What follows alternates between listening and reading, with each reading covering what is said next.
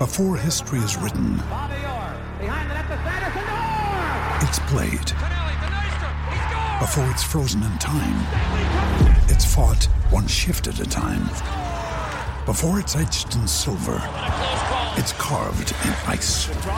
What happens next will last forever. The Stanley Cup Final on ABC and ESPN Plus begins Saturday. What's up, y'all? It's Drewski, and I've teamed up with Mountain Dew to produce a hilarious new basketball podcast called The Dew Zone with Drewski. Learn the backstories of your favorite ballers and celebrities like Jamal Murray. Did you have like a favorite team? Was it the Raptors at the time or no? Was the Raptors even started around that time? Come on, bro. I ain't that old, fam. you talking like I'm 50. Taylor Rooks, A'ja Wilson, and many more. You won't want to miss this. Listen to The Dew Zone with Drewski on Apple Podcasts, Spotify, and wherever you listen to podcasts.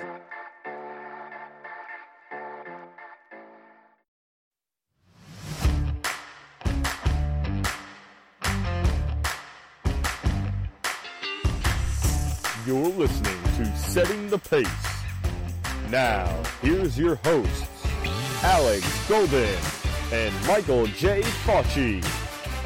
Pacer Nation, what is going on? Welcome back to another episode of Setting the Pace here on IndieSportsLegends.com. I'm your host, Alex Golden, and joining me as he does every Tuesday, it's the one and only, the great Michael J. Facci. Facci, what's going on, brother? Hey, nothing much, Alex. We are talking. We are roughly two weeks away from the NBA draft. While the Pacers don't have a first round pick, you never know what we're going to end up with because today's going to be a fun episode filled with a couple trades that maybe get us into the first round, maybe even earlier uh, than our original pick of 54. Yeah, so I mean, hey, I'm all for it. And like I talked about this yesterday with Matt Babcock, there's like nine second round draft picks in the next six years of Pacers own. So I think this draft is one where maybe you could get a guy like Malcolm Brogdon at 36. That happened a few years ago.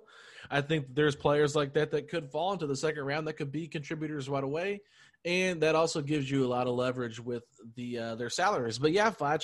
So today, uh, in our second segment, we're going to be joined by Matt George, who covers the Sacramento Kings for Locked On Kings, and we're going to talk all things Buddy Hield with him. But today, me and you're going to run through some, you know, uh, not so sexy, uh, kind of like minor trade ideas. So uh, we've got a few here up our sleeves. Facci, uh, I'll let you go first.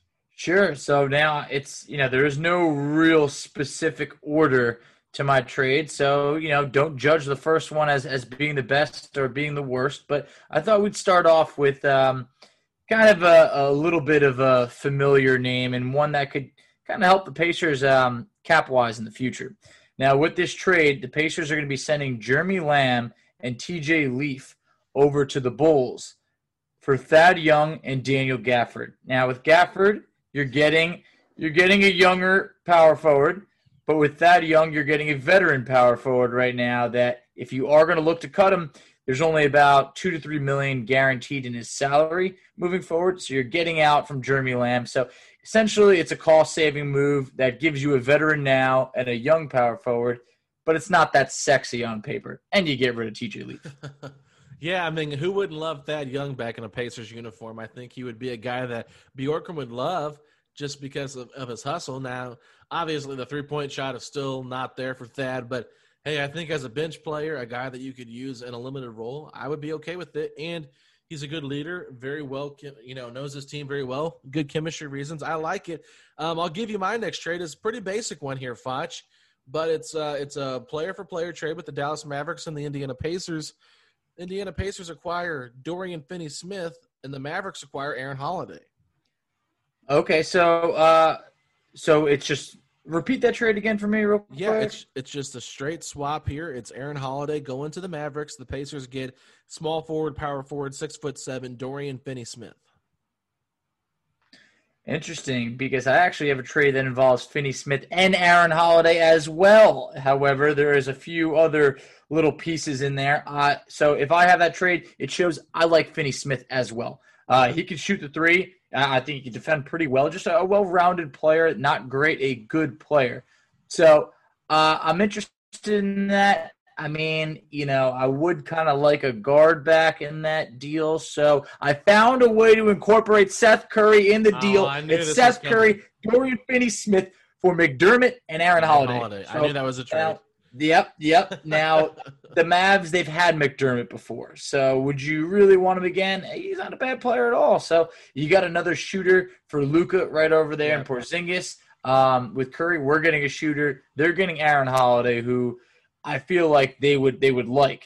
I really do think that they would value Aaron Holiday, and the Pacers get Finney Smith. So um, any combination of that, I do I do like it. Aaron Holiday for Finney Smith straight up. I feel like we could probably get a little bit more. Maybe. It's just what's Aaron Holiday's value? I mean, he's like 23, 24 years old already. Was an older guy that was drafted.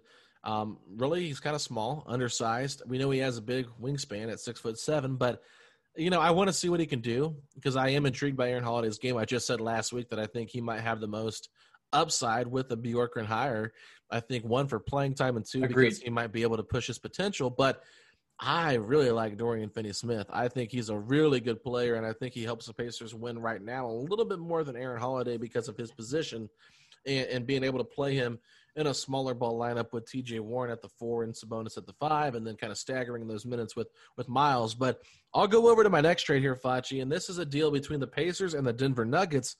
The Nuggets are going to get Jeremy Lamb, Doug McDermott, and T.J. Leaf. The Pacers are going to get Gary Harris and Keita Bates-Diop. Love me some from uh, Gary Harris. Definitely loved Gary Harris.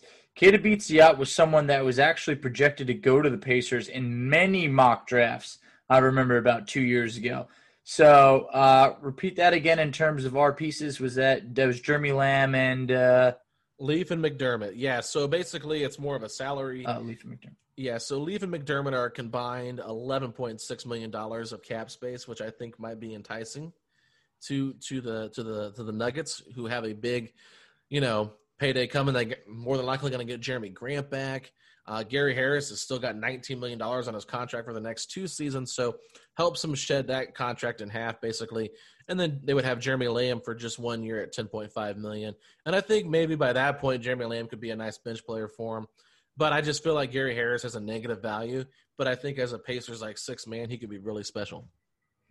He really could. I've mentioned it before how I really wanted Gary Harris a few years ago. And I feel like for various reasons, his production has dropped off. I loved Gary Harris in like 2016, 2017. I'm looking at the stats right now. Very efficient shooter. Kind of wondering where that efficiency went. The three point ball has fallen off a bit. Once a 42% shooter, then a 40%. We've dipped down to about 34, 33.3.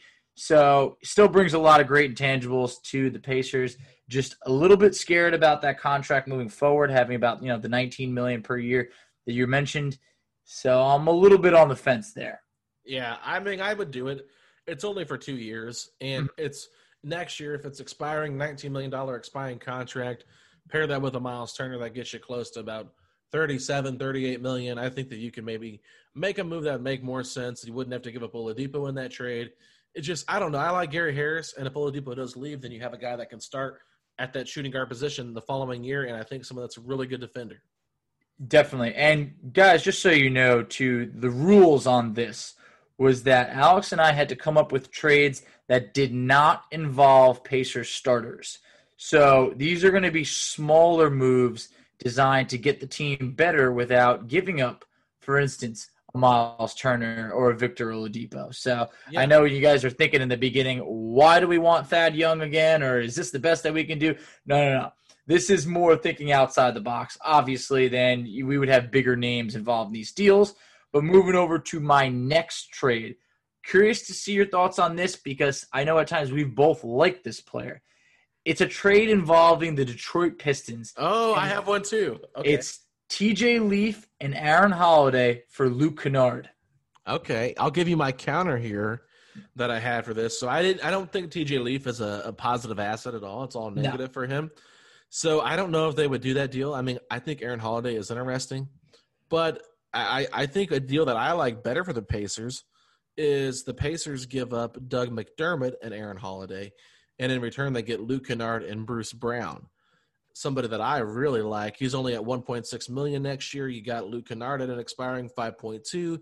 Aaron Holiday still has two years left on his deal at 2.3, and then you get McDermott for 7.3. I mean, I think out of all four of those players, it's a toss up between Kennard and Holiday, who's the best player in the deal. But I really think, you know, you give a McDermott a guy that can shoot the ball, that gives them another asset to deal. I, I just think, and it's a little bit more of a salary, you know, more salary to throw out in a trade, makes it more enticing. Um, but yeah, I just I would love Bruce Brown and Luke Kennard on the Pacers bench. So here's what I'll say there. You got Detroit, who has become so cheap to the point where I think that if they can avoid committing money to Luke Kennard or A, letting him walk for free, I think they they would do a deal. And Luke Kennard was one of the, the names that I, I thought would be moved at the deadline last year. It Yeah. wasn't. Um, Aaron Holiday, I think, is someone that they develop that they would love to have at, at point guard because you're talking about, you know, um, Derrick Rose is going to be leaving there. there. There's no way he's got a future in Detroit past No. this year. He might even be traded before the season even starts. Could be a draft day deal. We've heard the Lakers could be rumored in there. TJ Leaf, sure. At this point, he's not a, not an asset really. So if you have to include McDermott and Aaron Holiday, I truly believe that Luke Kennard's the better player there. I do Yeah. think that there's more to his game than what McDermott's bringing. So if that's what it takes, you know, McDermott and Aaron Holiday to bring in Luke Kennard and Bruce Brown, count me in. Yeah, I mean, gonna I would even I would even attach some of those second round picks that they have if that's what it takes to get the deal done. Because, like you mentioned, Luke Kennard's been on the trade block for the last couple of years. Bruce Brown is just like he was a starter last year for a good amount of time for Detroit. They're a complete rebuild mode. Uh, Christian Wood's a guy you talked about in free agency that could be interesting to go after. we know we know they have camp space. Um, they traded Andre Drummond. They they have Blake Griffin's horrible contract. Um, could he be moved? I think there's a possibility that they could try to move him as well. You know, they got the seventh overall pick, and I think if you attach Blake to that, you might be able to get a trade back in return. That would make some sense, not with the Pacers, but somebody else. So yeah, I mean, I think Detroit's in a bit of a flux situation here where they don't really know where they're going, but getting young assets, maybe with a pick attached, would make more sense for them. But yeah, I mean, even a couple second round picks on this deal might help them. And they might strike out and miss on Fred VanVleet, so it'd be nice to have a backup plan at point guard with Aaron Holiday. I definitely think so. And unfortunately, with this draft class being weaker, I don't think that attaching the seventh overall pick is still even enough to get that Blake contract off. I mean, I see those knees as it's sad because Blake was a very athletic player in his time and, you know, a, a surefire all star. I do think that his career is closer to the end than it is the start. It goes without saying due to age, but those knees, I believe, have deteriorated in front of our eyes, and I don't think you're going to be able to get that contract off yet. Yeah, Um, probably not. I do have one trade though that I think might be a little intriguing. Curious to see uh, what would happen over there. It involves the Pacers and the Houston Rockets. Now, in this deal, the Pacers are sending out Doug McDermott and yes, Goga himself. A bold move, but the Pacers can bring in Robert Covington. It allows the Rockets to get away from small ball. They, they they get the option to have Goga, and maybe he develops into a real center. You get a three point shooter over there, and the Pacers get a guy like Covington, who I think fits this team like a glove. I would love to get Robert Covington and his his very reasonable contract on the Pacers. It does come at the risk of of giving up on Goga before you ever truly gave him a chance, though. Yeah, I don't think the Houston Rockets accept the deal, Facci. I, I don't think they do either. they could get a little bit more for Covington than a, an expiring McDermott and an unproven Goga. I mean, they'd probably be asking for Miles Turner in this in this trade scenario here, and I don't even think they would. I think they'd be hesitant to pull the trigger on a Turner for Covington trade because of how good Covington was last year. So Covington is a nice idea for the Pacers, but I just don't think right now that it makes a whole lot of sense for the Pacers with Covington. But um, I got one for you, Foch, that I think you might be interested in. And this is a Pacers Nets deal. And this is a guy that I really think would be fun to have on the Pacers. And he's got an expiring contract after this coming. No, he's got two years left, excuse me, on his deal. But, you know, he wants an extension. He wants more of a role. I don't know if he'd get this in Indiana. Maybe if they were to move on from Oladipo, something like that. But I've got Doug McDermott and Aaron Holiday going to the Brooklyn Nets for Spencer Dinwiddie. What are your thoughts on that one?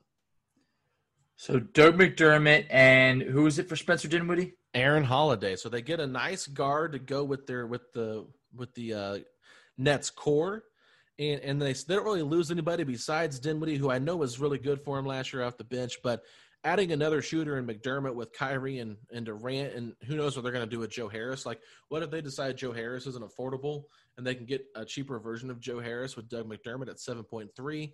Sure, they got to lose Dinwiddie, but, you know, they could probably find another player to, to make a move with. I mean, they still got Caris LeVert there. I just I just like Aaron Holiday and McDermott a lot um, with that Nets team, but I don't know if that's enough to get Dinwiddie. Here's the thing: short term, I like the move. Dinwiddie uh, for, for, the Pacers, you know, at eleven and a half million dollars next year, really like it. I think that he's a player that would help the team out tremendously.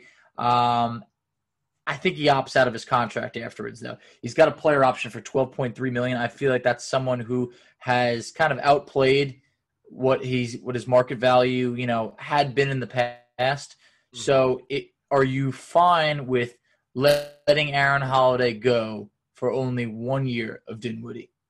Yeah, he might opt out, but if you lose Oladipo, then there's a starting position available, and the Pacers can say, "Hey, we'll sign you to a to a new contract. You're still pretty young age. Put him in the backcourt with Malcolm Brogdon. You know, two guys that can both handle the point guard. Both are bigger. I think that it's a risk that you take because I think Spencer Dinwiddie is really good at basketball."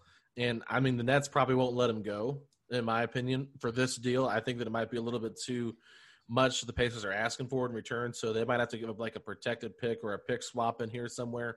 But yeah, I mean, I just I like Dinwiddie, and I know there's fear in that. I think that Brooklyn probably has those same fears, and that's why they might want to invest in a younger, cheaper contract on Aaron Holiday, who's still got two years left at two point three million dollars, and then they can probably get him on a cheaper extension than they could Dinwiddie. But yeah, I think that there's something to play around here with, though, Foch. No, there definitely is. Uh, I'm curious in terms of Brooklyn if you know when they really want to. Their goal is to win a championship, and I feel like Dinwiddie gives you a better chance yeah, than an Aaron Holiday and a McDermott. So it, it, makes it tough. Where if they would do that or not, I think I think both sides kind of have their questions. You know, the Pacers being would Dinwiddie resign? You know, the Nets being, hey, are we giving up a potential you know really good six man? for you know maybe uh, waiting on Aaron Holiday to really you know fully develop because he's going to have his inconsistencies. Uh, Dinwiddie, I do think, might be a bit more of a good to go on an every night basis. If Dinwiddie was to re-sign or be open to that, then I think the Pacers made a really good move because Dinwiddie, we've seen him play really good when Kyrie Irving's gone down. Yeah. So you know, I'm intrigued with that. Um, I do have one option over that I want to hear your thoughts on because this is someone who I, I brought up a couple episodes ago that I'm not sure if all the listeners really watched him in the bubble, but this trade involves the San Antonio Spurs, and I got my eyes on him, and I think you know who I'm talking about. It's bringing in Keldon Johnson, and in order to bring in Keldon Johnson, you're going to have to strap a contract like Rudy Gay to him. It's just one year, 14 million. But the Pacers would be offering Doug McDermott, Goga, and TJ Leaf. There's something about Goga that I feel like the Spurs would like him a lot. It's got to be obviously because he's European and a big man. I do think that the Spurs would be able to get something out of him. I mean, you're going to lose Lamarcus Aldridge. They really don't have a lot at center over there. You have Trey Lyles, Jakob Poeltl. Um, you know, you get McDermott as a three point shooter, but Keldon Johnson, I do think is a potential diamond in the rough. And it sounds like the exact player that if the Pacers were able to bring in, I mean, this could be a guy that that really takes off for them. And when you're looking at a guy like TJ Leaf, there's really nothing there. McDermott, he's expiring. You know, Goga's really that first round pick that you're parting with, and the Spurs get off the 14 million for Rudy Gay. So yeah, I don't know if they. Think? I don't know if they view Rudy Gay's contract as some overwhelming uh, situation. And um, I know it sounds like oh, that sounds like a lot of money, like cal- uh, salary cap relief, but I think it's only for how many years? One or two? It's just F. It's one year left at fourteen million. Yeah, I mean, with an expiring contract and an affordable, uh, you know, affordable expiring contract, I really don't think San Antonio is going to be like, yeah, we got to get off this. We don't want this cap. I mean, if it was like DeRozan or Lamarcus, I could see them like you know, maybe doing something like that because they just want to like go into complete rebuild. I understand why they might be enticed by Goga, but I don't know, Foch. I just I feel like the way Keldon Johnson played at, in the bubble, I feel like Sacramento is pretty high on him, and I've heard actually that he's probably going to start next year for him.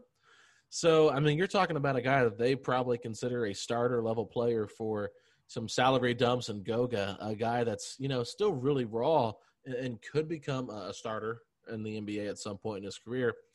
I just I just don't see Sacramento doing this unless there's more and more and more involved with it, and I don't think the Pacers want to offer more than that for a very short sample size of Keldon Johnson. I mean, Keldon Johnson's stock is probably at its at its highest right now after the way he played the bubble. So personally, like, yeah, I mean, I understand why you like Keldon Johnson. I just don't think that the the, the Spurs are going to get rid of him. I don't think they are either. I, I really don't. I think that Keldon Johnson is someone that I'm just very confident in that he's going to take the next step. And if there was a way to get him, you know, even the Pacers don't, since they don't have another first round pick, I mean, that would have been one of those where could have been intriguing to include that, but I do think he's going to be a really good player from the Spurs. If the Pacers had an option to get him, it would be great. But given our uh, our rules on these trades, where it has to be bench players, I just don't think that we have enough to entice them without having a first round pick. Yeah, I completely agree with that. And I will say this: the Pacers were interested in Keldon Johnson and picked Goga over him, so they could have had Keldon Johnson. So shame on Indiana for not taking uh, Keldon Johnson. That's who they really wanted. But I will share my last trade I did with you here, and it is very similar to what you were trying to kind of throw out there with a salary dump, and that's Harrison Barnes from the Sacramento Kings. Uh, he's going to be coming to the Pacers at $22.2 million for three years remaining. I believe his contract is declining, so it's an interesting deal. But they're going to attach that number uh, 12 overall pick in this year's draft and in exchange, what they're going to get back is a bunch of expiring contracts. They're going to get TJ Leaf, TJ McConnell, Doug McDermott, and then they're going to take on you know one extra year of Jeremy Lamb at 10.5. But the reason I I thought this trade might make sense, Foch, because they just want to get rid of that Harrison Barnes contract because it's really going to hold them up cap wise for a little bit. Now Barnes isn't a terrible player, but I think he'd be a bench player for the Pacers in this situation. Then it gives the Pacers a chance to get into the draft at a nice lottery pick, and they don't have to give up too much. Now, maybe you might say that's you know too much in, in return for the uh, for the Kings to give up. But I just feel like attaching Harrison Barnes' ugly contract with that pick for a bunch of expirings really helps the Kings' financial situation going forward. It definitely does, and you know, in this our segment later on, we're going to talk about how the Kings, unfortunately, in order to convince anyone to really stay or come there, you had to overpay. And they definitely overpaid in Harrison Barnes. Uh, Barnes, who once went from you know being a, a, fourth option on the Warriors to then going to Dallas on, on a solid deal, and I felt like he was kind of exposed as just being a pretty good player, not not a real good player, but a pretty good player. And if we're to take on that remaining, I'm adding it up right now. It's about 60, 62 million dollars left it scares me. It scares me. I do like the idea of the 12th overall pick, but I'm wondering for a team like the Kings that cannot get out of this playoff drought for 14 years it's been now, can they afford to include a lottery pick over here because that's their lifeline. No one's going to Sacramento. The guys that even went to Sacramento, they're even trying to get rid of. I mean, so it's going to be an interesting move there. I think that that Harrison Barnes contract, Harrison Barnes, I don't think it's going anywhere yet. And if the Pacers are going to be the one to take it on, I think I just prefer not to. Yeah, I mean, it's just that number 12 overall pick in this draft is really enticing to me because I feel like there's a lot of guys that could help and a lot of guys that are more helpful than, you know, McDermott, who they probably won't bring back, McConnell, someone they probably won't bring back, TJ Leaf, someone they definitely won't bring back, and then an injured, Jeremy Lamb. Like, you're going to probably get more production out of Harrison Barnes and this pick than you are out of all four of those guys in the next couple of years. So that's why I would be interested in that. I know people are like, God, Harrison Barnes' contract's awful, but I, I, don't think it's as bad as some people think. And a lot of people like there's some people that just absolutely hate Harrison Barnes. So if you're in that category, yeah, you're gonna hate this trade. But for me, I like it, and that's really the last trade that I have. Facci, do you have any more you want to share? I do. I have two quick ones. One seems pretty realistic, and one I don't know. First one, Aaron Holiday and the 54th overall pick to Toronto for OG Anunoby and the 29th overall pick. Now I'm banking on I'm banking what? on you you don't think they do it? This- this is a I'm- joke, right? You're kidding, right? I'm banking on that Fred VanVleet leaves. Okay, why would they give us OG Anunoby then? You're getting Aaron Holiday, a guard right over there that you could pair with. Hey. All right. OG Anunoby is the starter on a team that almost went to the Eastern Conference Finals. Yeah. Aaron Holiday was a guy that could barely play any minutes against the Heat. What are we Well, talking about here? That's the one that I said is probably not that realistic. It's not All even right. close. Like, Okay. and then you ask for a pick. Like, if it was, Oh, Aaron- yeah. if it was Aaron Holiday and like a future pick for OG, like, okay, maybe you could like get a get the the get the Raptors to answer the phone, but as soon as they heard that, they would laugh and hang up.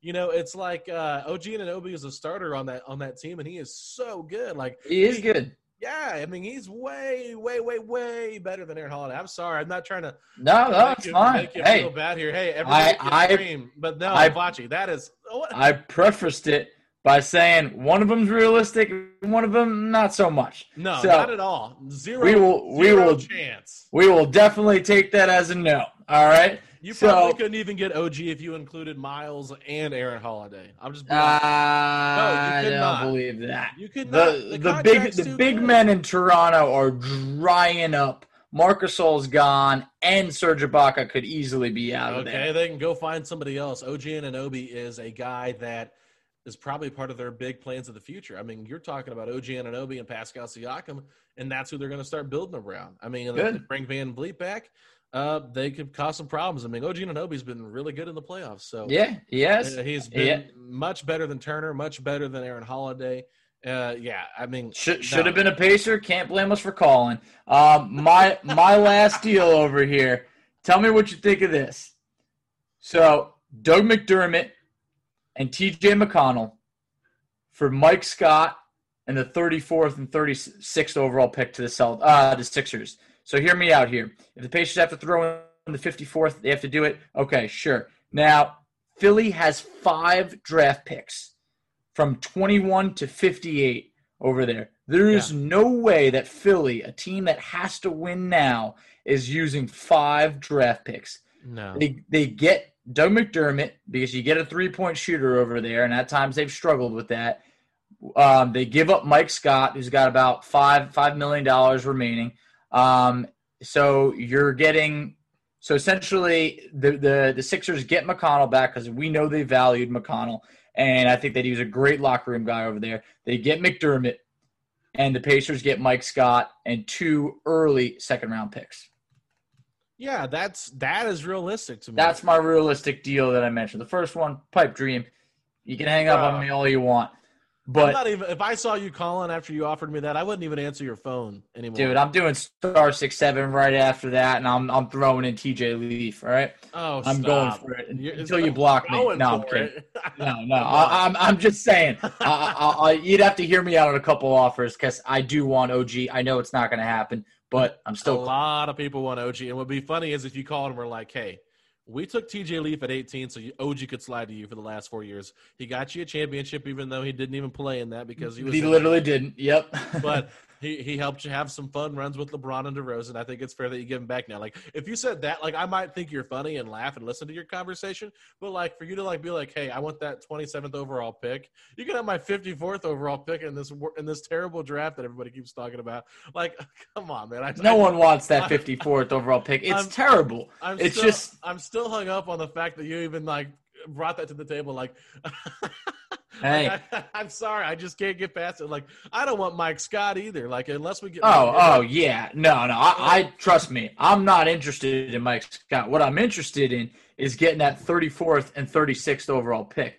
I think that yeah. right there, it's appealing. McConnell, like you still need to get him to, to. We still need to pick up the option. Where I feel like at that point, the Sixers are someone that knows McConnell. I feel like he's got a great relationship with Ben Simmons and Embiid over there. Um, Mike Scott is just a, a serviceable player. That's whatever. He's expiring five million dollars. McDermott, I think, would be kind of appealing to uh, the Sixers, where at times they've lacked three point shooting.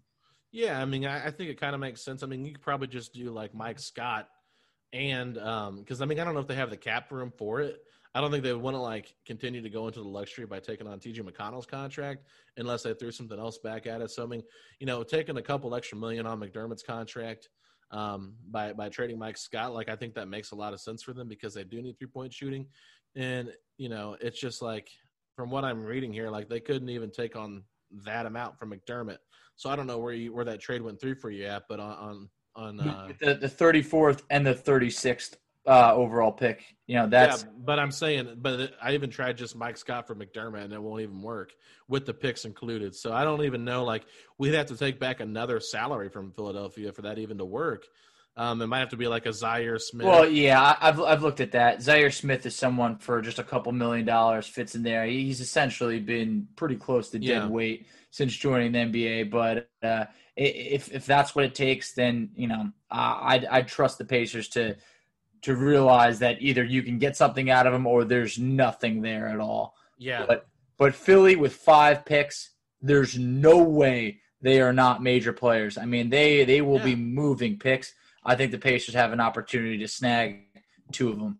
Yeah, and that's why I think we're not doing Oladipo trades, but like that could be a reason why you, you maybe try to get Philadelphia and Oladipo in a trade talk or a three-team trade where you get extra picks. Like I don't know what the Pacers are doing, but they've been sniffing around from what we've heard about different people they could go out and um, go out and trade for or draft or trade for in the draft. I mean, I, I've been getting some weird vibes that the Pacers are looking to maybe move into the uh, lottery area. So who? I mean, not lottery, but like middle, like teens area. So who really knows? But I just I, I kind of feel that. But those were our trade ideas, everybody. I hope you guys enjoyed that. Now we're gonna take a quick break. When we come back, we're gonna be joined by Locked On Kings podcast host, the one and only my main man, Matt George. He's gonna be joining us next on the next segment. We'll be right back.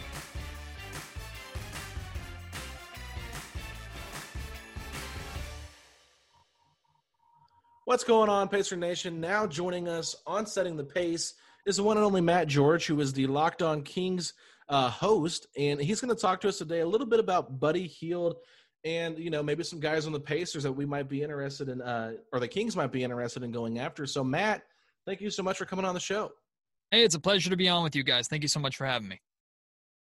Absolutely, man. So we're we're really excited about this upcoming season.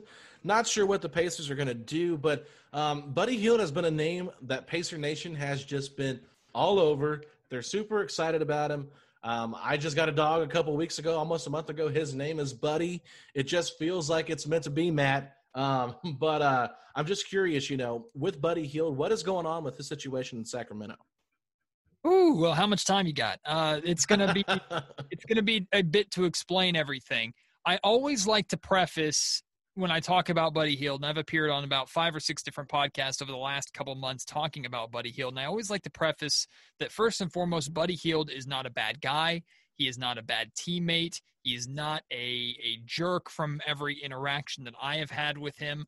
Uh, and he is certainly a hard worker, if nothing else. So I want that to be made perfectly clear before I dive into all of the issues with Buddy Hield and why I, in particular, here in Sacramento, am done with the guy and I'm ready for the Kings uh, to move on from him. First and foremost, Buddy Hield is an elite, elite shooter uh, to the point that everything he puts up, you expect to go in. He won the three point contest for a reason. The problem is, since Buddy Hield got paid, he forgot what got him paid.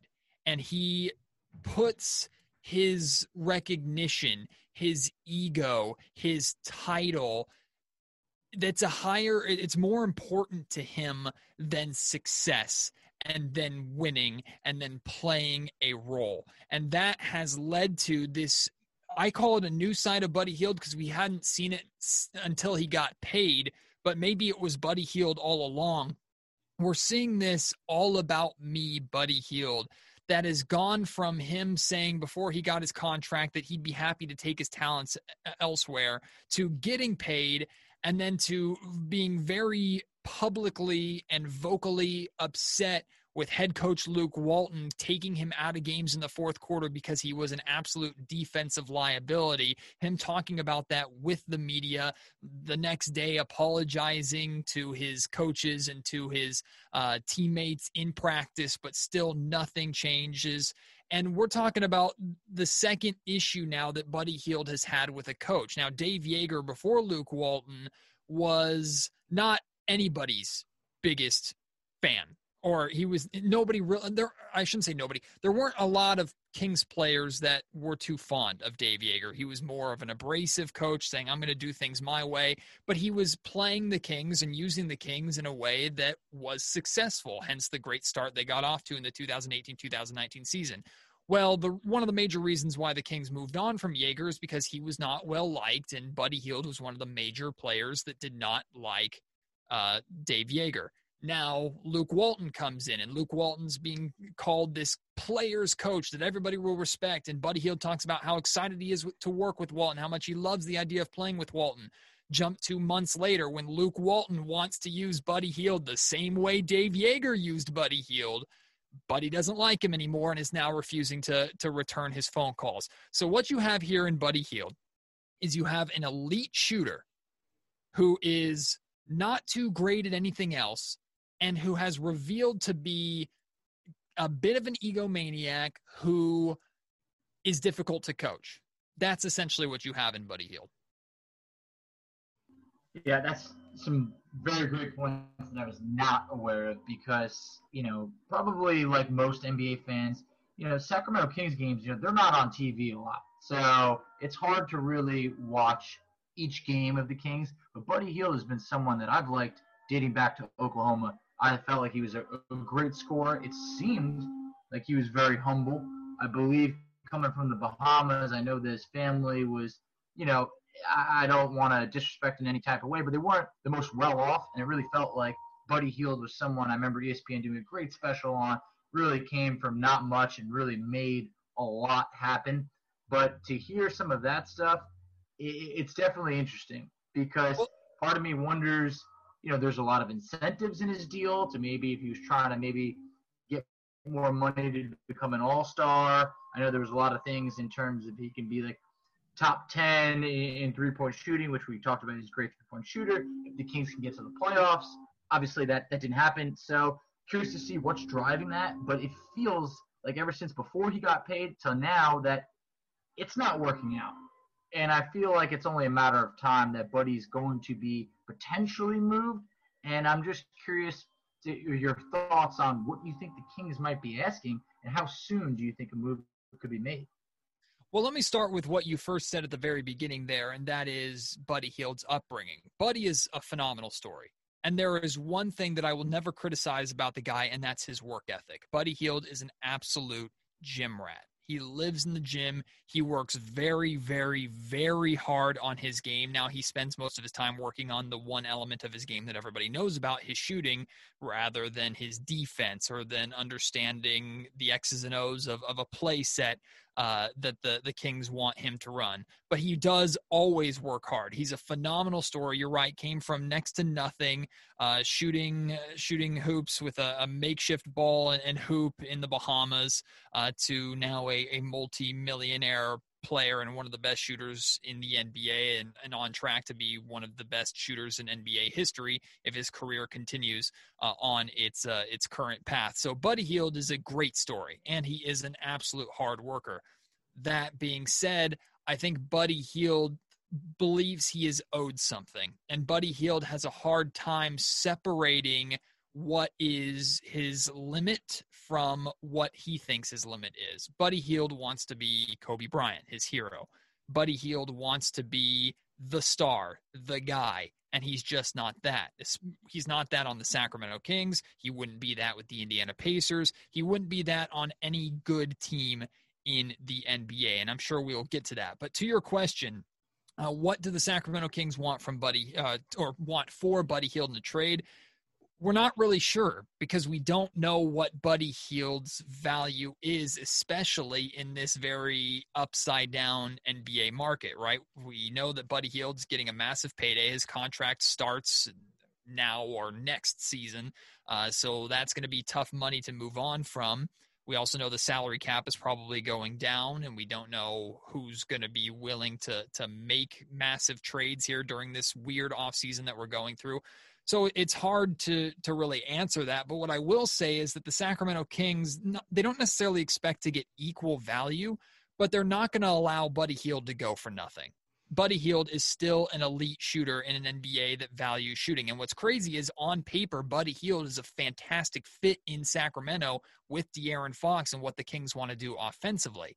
But it's is Buddy Hield willing to be that fit in Sacramento? That's where the biggest issue is right now. If it was Indiana Pacers that we're talking about, uh, there's no way that Buddy Hield's going to Indiana if if Victor Oladipo or Miles Turner or maybe even both uh, aren't involved in the deal. Probably Miles Turner is who the Kings would be more interested in out of that pair. Uh, but the Kings are going to expect some uh, some good value in return and are not just going to let him go for a draft pick and and dead money.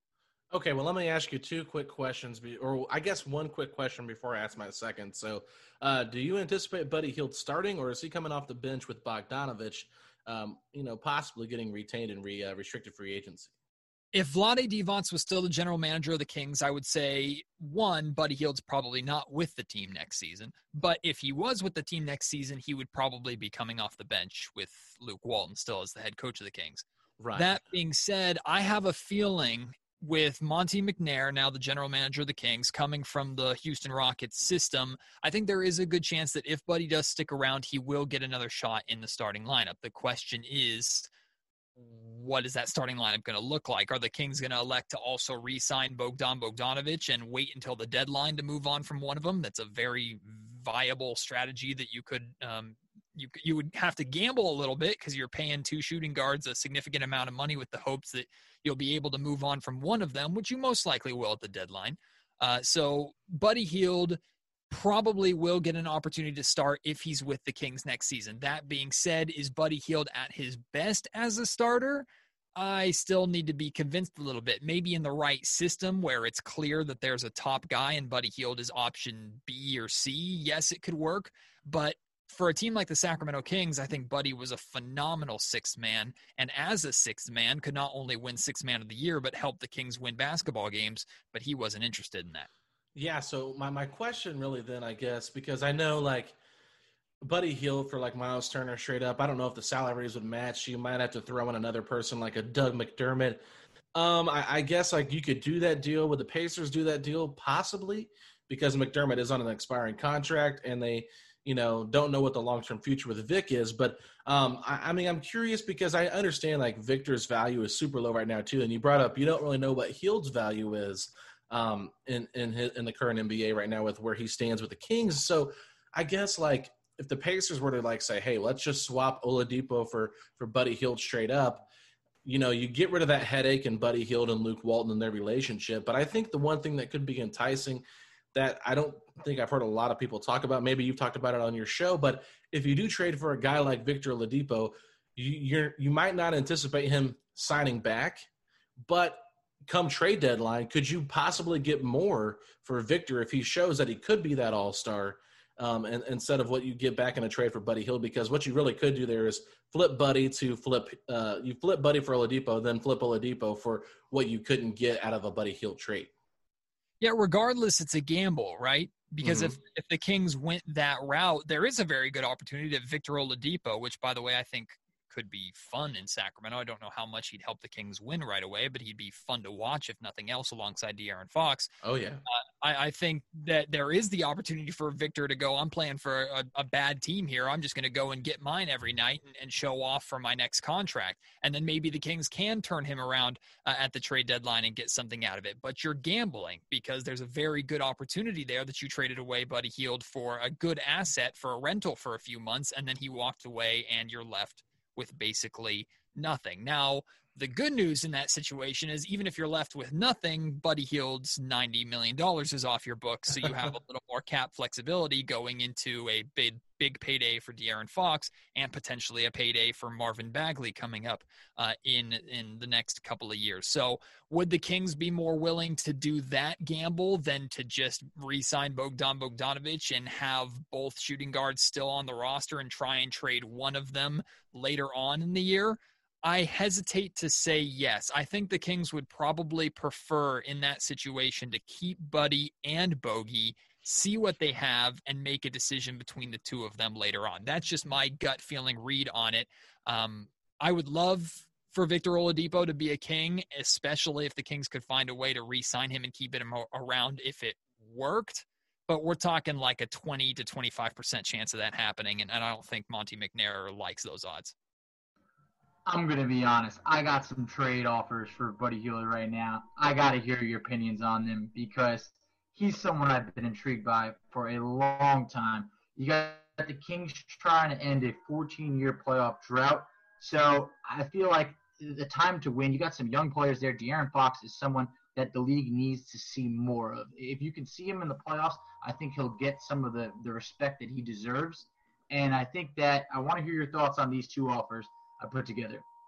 Buddy Hield, Bjelica, and the 35th overall pick for Miles Turner, Doug McDermott, and Aaron Holiday. Now, hear me out here.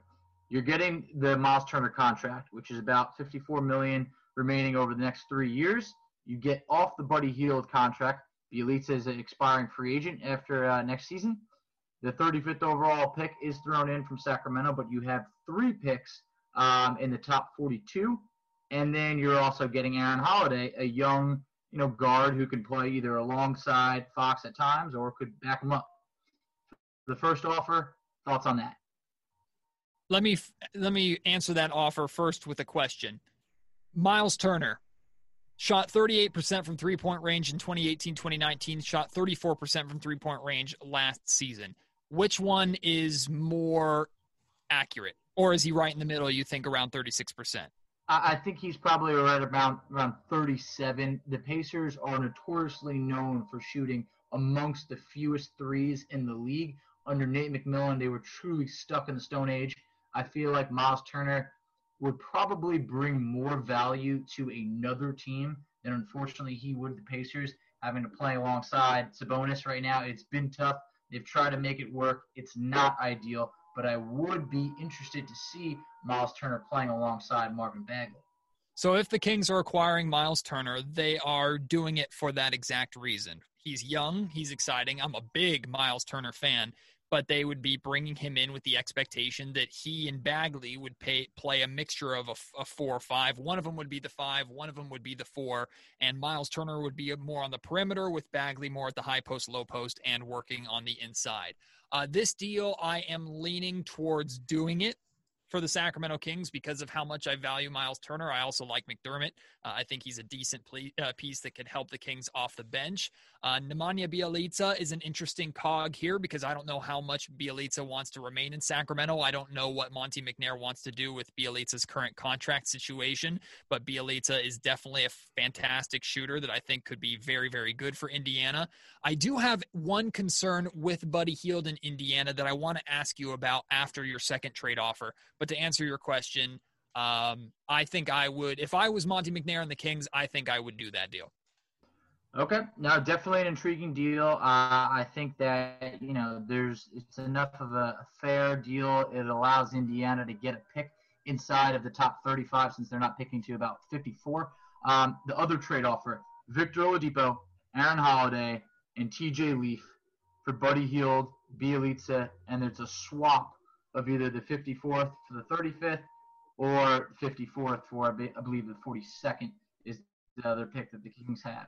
So in the deal, since it is Oladipo, a bigger name, you know, I was initially trying to target more of the swap of the 54th to the 35th in there. But thoughts over there, at the very worst, you unload the Buddy Hield contract, getting, you know, full cap back, assuming that Oladipo does not resign. You get a young player in Aaron Holiday, and you roll the dice on TJ. Oof, not as sure on this one as I am with the Miles Turner trade. I, I think if if Sacramento's in this position because of the gamble and the risk of losing Oladipo for nothing, which I think is more likely than Oladipo resigning in Sacramento, I think the Kings would probably try to get a little more. Now, would they actually get it? Maybe not, but I'm talking like a, a future protected first rounder or not doing the pick swap or, or something there. It's weird because Victor Oladipo for Buddy Hield value for value. If you were to ask me which player's better, I'd tell you Oladipo.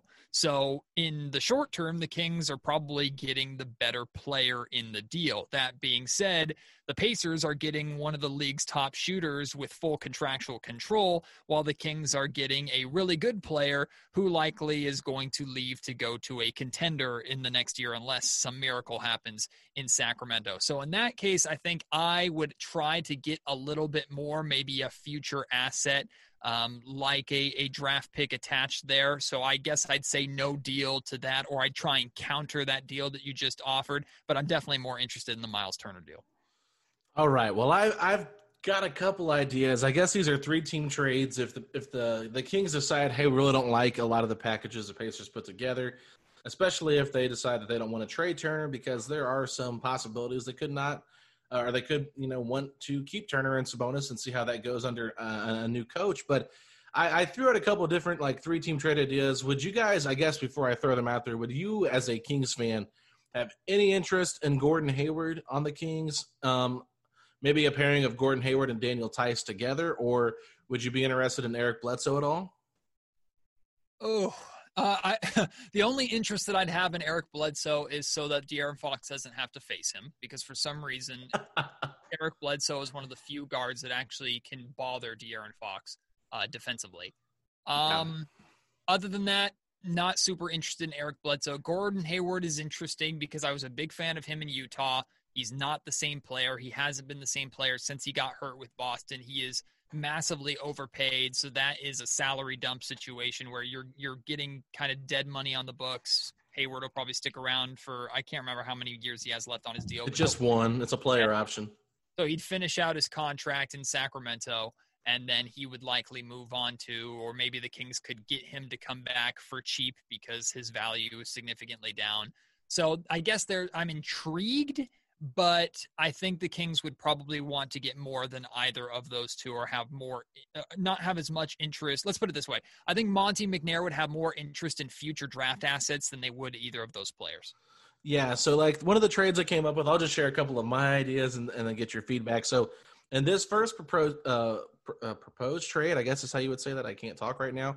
Um, the, the Kings would get Gordon Hayward and Daniel Theis the Celtics would get Cory Joseph, Jeremy Lamb, and Miles Turner, and the Pacers would get Buddy Hield. Now, um, you could you could throw in that 14th overall pick uh, from Boston to the to the Kings because they're getting younger with Miles Turner. They're getting off the salary of Gordon Hayward, and then they get two bench players. I think they could really help their team uh, as far as depth goes. And Cory Joseph and Jeremy Lamb, which I know Lamb is a little bit of a, of a question mark right now because of his injuries, but it's a really affordable contract at 10.5. So that is my first trade. I'll let you go ahead and respond to that before I give you my next one.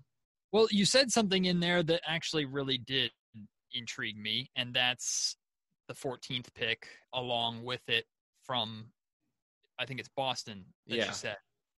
That I'm interested in because in that case, the Kings are getting two draft assets this year because they already have their number 12 overall pick, especially if they could get a combination of Aaron Nesmith and Patrick Williams or Devin Vassell or Saddiq Bey or even go a guard and get Cole Anthony or RJ Hampton. If you could find a way to get two young players in this draft in that 12 to 14 range, I think that's something the Kings would definitely be interested in. They would be more willing to take on Hayward if that were the case. So I think that is a very important piece to this that would have to be discussed. Um, other than that, I, I, I, I wish it was uh, Jaylen Brown that was coming to Sacramento and not Gordon Hayward, of course. But I, I could understand there being interest from Sacramento there, but I think there would need to be more of a discussion. That's definitely not a deal, done deal, let's do it type reaction for me. Right. So I, I, think the other trade that I'll throw out here, because if you didn't like that trade, you're not going to like the other one because it was pretty much just Cory Joseph and Gordon Hayward involved. And I think it was Oladipo going to the Celtics, but no pick involved. So the other one was the Pacers traded away um, their first overall pick this year. I forget where it's at. I think it might be like in the like around 23, 24 to Milwaukee and the Brogdon sign and trade. So this was my three team deal because it's it was reported last week that Kevin O'Connor had said the Bucks and Pacers had talked about a potential trade, and I'm like, I just don't like Eric Bledsoe on the Pacers. I didn't know if he would make any sense next to De'Aaron Fox in the backcourt, but it was like DJ Wilson, Eric Bledsoe, and then like that that first round pick the Pacers traded to Milwaukee uh, with Oladipo and TJ Leaf going to the Bucks. You guys getting those assets, and the Pacers just getting Buddy Hield out of all that. So I didn't know if that would be intriguing as well because you'd get that pick, you get a you know a, a, better contract than Eric Bledsoe.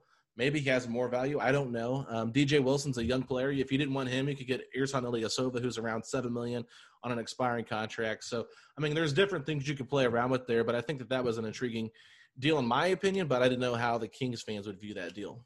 Yeah, I don't think there's much interest at all in Eric Bledsoe. Not that he's not a good player, but the Kings are fine at the point guard position. That's the one area that we don't have to ask any questions, thankfully.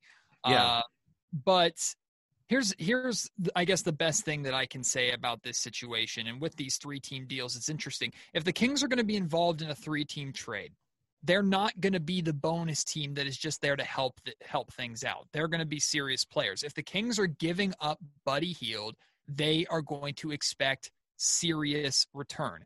And is Eric Bledsoe enough serious return? No, it doesn't make sense. Is Gordon Hayward enough serious return? Maybe three years ago, but probably not right now. And I'm trying to do my best not to overvalue Buddy Hield because that's a very easy thing to do. Because I, like I said, I don't know what his value is completely, and I also recognize that every time Buddy Hield opens his mouth or likes an Instagram post, he his value goes down. It's clear that Buddy wants out of Sacramento, and teams are going to try to take advantage of that. But the Kings are the one with contractual control over the asset, over the top shooter that other teams and and tell me if I'm wrong, but the Indiana Pacers could really, really use. So that yeah. is a power position that I expect Monte McNair and the Kings to exercise as best they can. And if the deal is not there right now, they will wait until the next deadline. I guess that's my best way to sum it up. Yeah.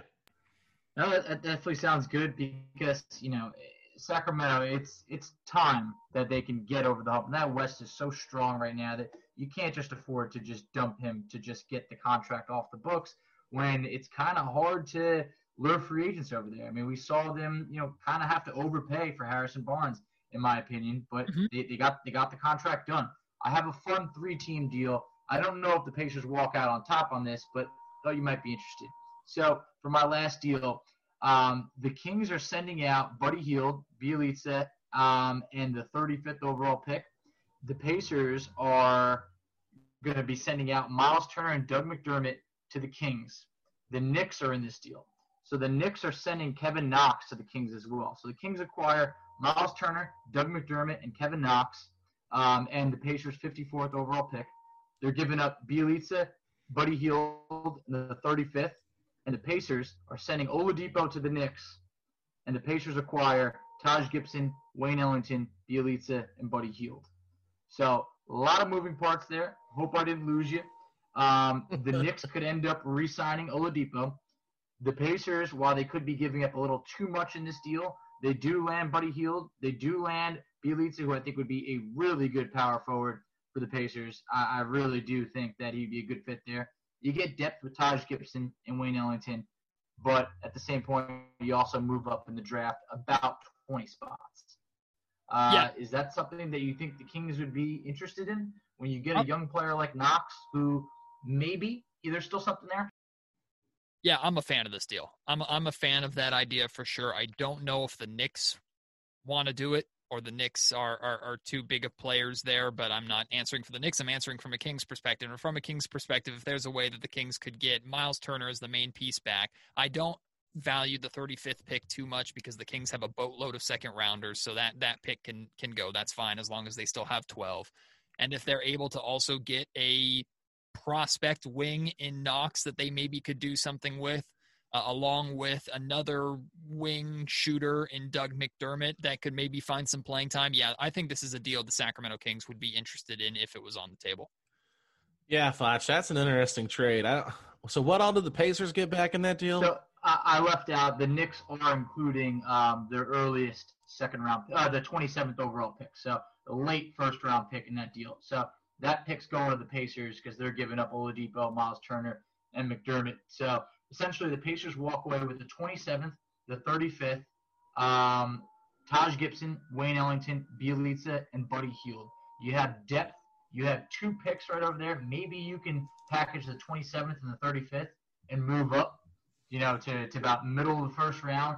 It gives you options over there to bring in young talent, which hopefully Nate Bjorkgren can, can develop. But you're also making sure that Oladipo does not leave for nothing. Miles Turner and Buddy Hield's contracts are somewhat similar, although Turner's 17 and a half. Buddy Hield's contract goes down about two million each year, so it's not that crazy of a difference. Bjelica will be well, expiring contract after next season, and then Taj Gibson, just a veteran center that you could play. You know, obviously when you need to, you know that you're at least going to be able to get some minutes there compared to the unknown of like a Goga, and you'll still have three centers with you know Sabonis, um, Taj Gibson, and Goga. Yeah, I don't I don't know if the Pacers would do that deal. Uh, I know that it's nice to get picks back, but uh, that late in this draft for Oladipo, I don't think they'd want to do that. I, I, think they'd rather just see how it plays out and see if they can get more for his value closer to the trade deadline. But I mean, I think there is obviously something there with with Turner uh, for for Buddy Hield, just a, a, very simple trade, even if it was just just Turner in you know a salary cap filler with an expiring contract like. McDermott, but I mean, the Pacers might be like, yeah, I wouldn't want to give up another shooter, but that might be interesting. I mean, TJ Leaf, He's got like four million dollars. I know it's an expiring contract. I mean, when you're when you're looking at that, I mean, you got to realize one thing too. Miles Turner is what 24, and Buddy Hield's 27. Miles Turner is a really good defender, one of the best rim protectors in the entire league. So I, I think that the Pacers probably would value in a, to me anyway, at, at least at the same level, uh, Turner for for Buddy Hield, but they might even value Turner a little bit more just because of the age. So Matt, I'm curious your thoughts on that. No, I actually 100% agree with you. Um, yeah absolutely agree with you. Now, Buddy Hield, there there's another element that I think might also add into Miles Turner being a higher value than Buddy Hield, and that's Buddy Hield's attitude and the issues that have been having or happening in Sacramento. And let me just say this, and this is a warning to you guys. This is also a warning to Indiana Pacers fans who might be interested in Buddy Hield. Buddy Hield could be a great fit in Indiana, and theoretically, he would be a great fit. I think it, it's safe to say, right, Domantas Sabonis is the best player on the, the Pacers and is the Pacers' number one guy in star, correct? Yeah. So the problem is, I think Buddy Hield needs to go somewhere where it is so clear that he is not the number one guy that even he can't deny it. And what I mean by that is if he goes to the Lakers, duh, LeBron James and Anthony Davis are there. If he goes to the Bucks, duh, Giannis Antetokounmpo is there. If he goes to the Sixers, duh, Joel Embiid and Ben Simmons are there. If he goes to the Pacers, you and I might say, duh, Domantas Sabonis is there. But Buddy Hield goes, well, maybe I'm 1B and he's 1A. And that's the way I think he feels about the Sacramento Kings right now. Is De'Aaron Fox is 1A, but he is 1B. And mm. that to me is a problem. So, in that situation, taking that into account, I think the Indiana Pacers might be skeptical to give up Turner for Hield straight up because of that baggage that comes with Buddy. That being said, I want to make this perfectly clear if Buddy Hield buys into his role in Indiana, I do think Buddy Hield could be the difference between the Pacers being a middle of the road Eastern Conference team and a team making a run for an Eastern Conference championship uh, appearance and, and maybe even an NBA Finals appearance. Like Buddy Hield wow. is good enough to be that complementary piece to where he is so effective on the perimeter, and you have to pay so much attention to him that either Domantas Sabonis is going to take advantage of it, or Buddy Hield's going to take advantage of the amount of attention that's on Sabonis, especially if TJ Warren keeps up the run that he was on there uh, during the Orlando bubble. So if Buddy Hield came in and embraced, hey, I'm the number three guy on this team, but I have free range of the perimeter. This is why I love a, a, a Buddy Hield to Philadelphia 76ers trade so much for the Sixers.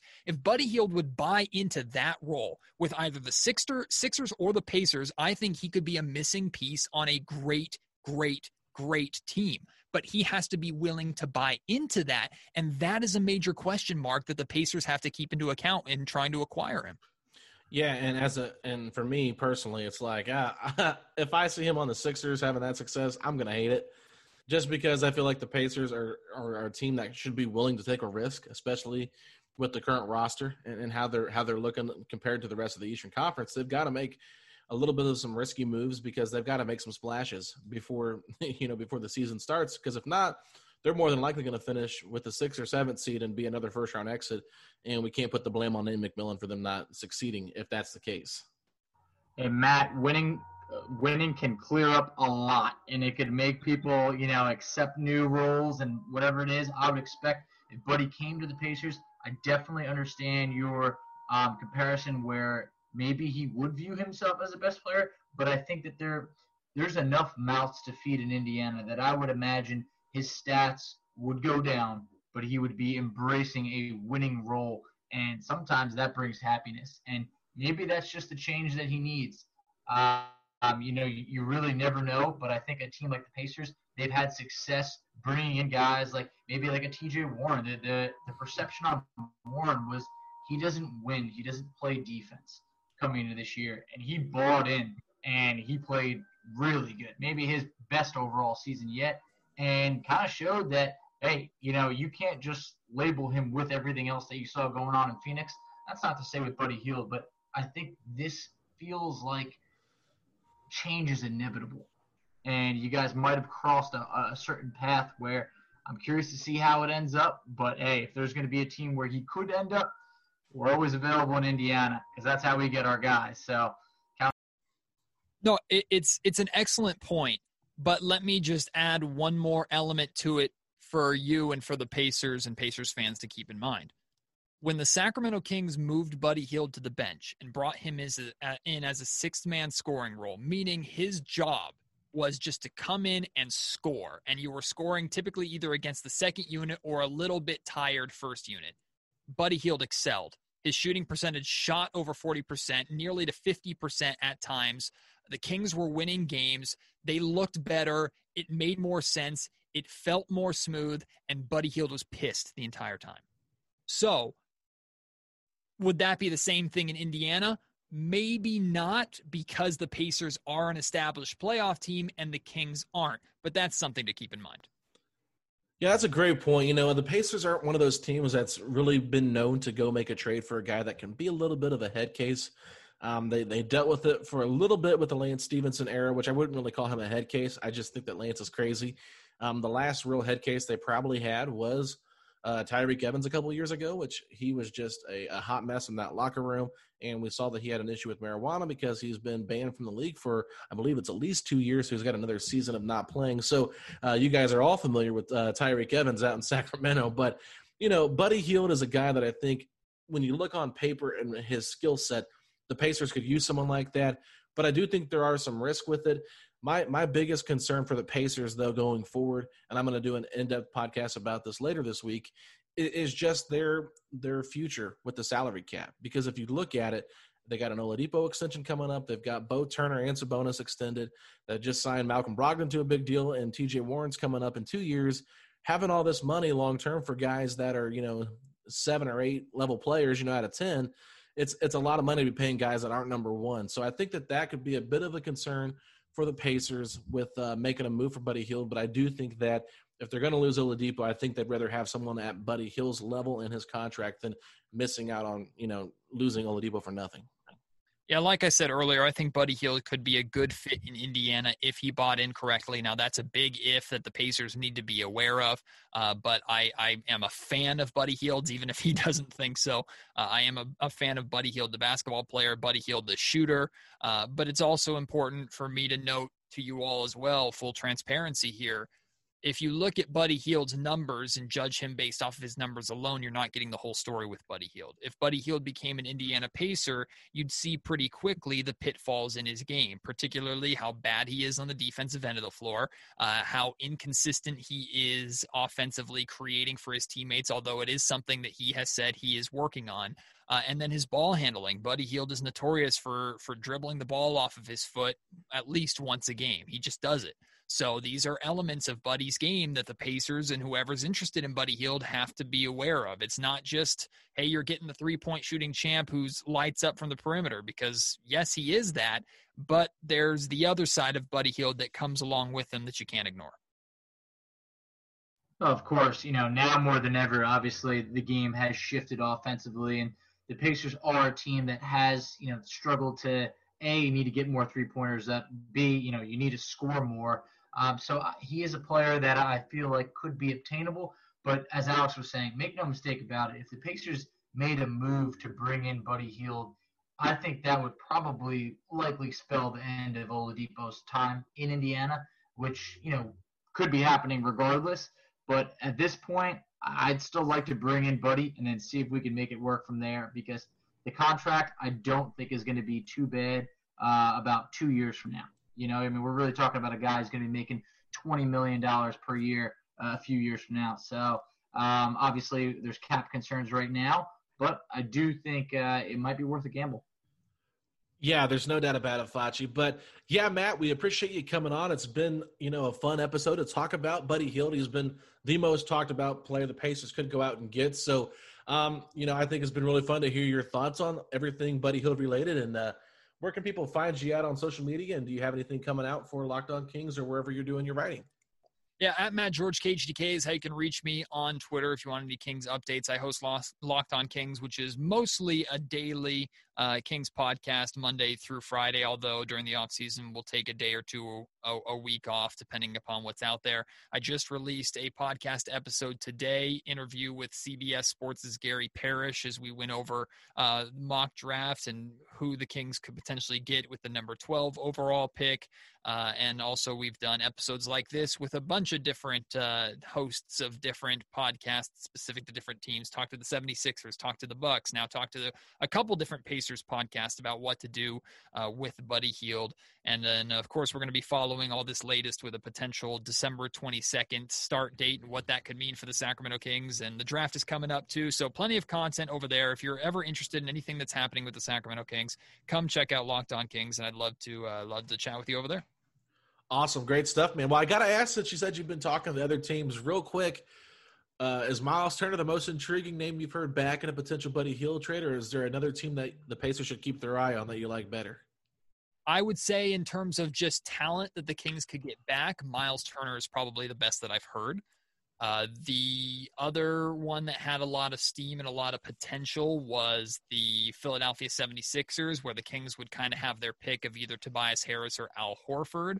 Uh, Tobias Harris is more interesting out of the two, but his money is gross, like you mentioned, as is Al Horford's money. But in that scenario, the Kings could get away with demanding a, a pick attached to it because the 76ers are desperate for shooting, and hopefully Sacramento could maybe take advantage of that. Now, that was before Daryl Morey went to town. So maybe that changes things there. I was also talking with the guys from the the uh, Locked On Bulls podcast about the possibility of the Kings taking on Otto Porter uh, Jr.'s contract, but also getting draft assets attached with it. And Otto Porter Jr. is an expiring deal after next season. So kind of similar to a Victor Oladipo situation there, except not nearly as good of a player. But overall, I think Miles Turner, if I had to choose like trading Buddy Hield for a player straight up, uh, I think Miles Turner is the absolute best that maybe the Kings could hope for.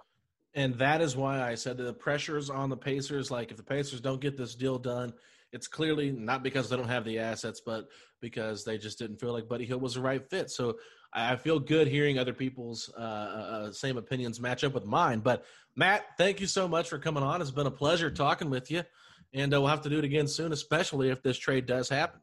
Hey, if the trade goes down, I'd be happy to chat with you guys again. It's been a blast. I appreciate you taking the time. I look forward to having uh, you both on Locked On Kings one day as well. So uh, keep awesome. it keep it good, and uh, hopefully you get through this election day and you get through everything else. And hey, we'll enjoy the NBA draft coming up. I can't wait.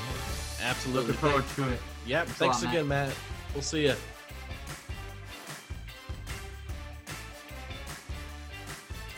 Alrighty, everybody, that does it for another episode of Setting the Pace on IndySportsLegends.com. You can find us on Twitter at Setting the Pace 3. I'm at Alex Golden NBA, and Mike Facci is underscore FACCI. Keep it safe, everybody. Hope you guys have a great day, and let's go, Pacers. Sugar Ray Leonard, Roberto Duran, Marvelous Marvin Hagler, and Thomas Hearns. Legends, whose four way rivalry defined one of the greatest eras in boxing history. Relive their decade of dominance in the new Showtime sports documentary, The Kings, a four part series premiering Sunday, June 6th, only on Showtime. When you need mealtime inspiration, it's worth shopping Kroger, where you'll find over 30,000 mouthwatering choices that excite your inner foodie. And no matter what tasty choice you make, you'll enjoy our everyday low prices, plus extra ways to save, like digital coupons worth over $600 each week. You can also save up to $1 off per gallon at the pump with fuel points. More savings and more inspiring flavors make shopping Kroger worth it every time. Kroger, fresh for everyone. Fuel restrictions apply.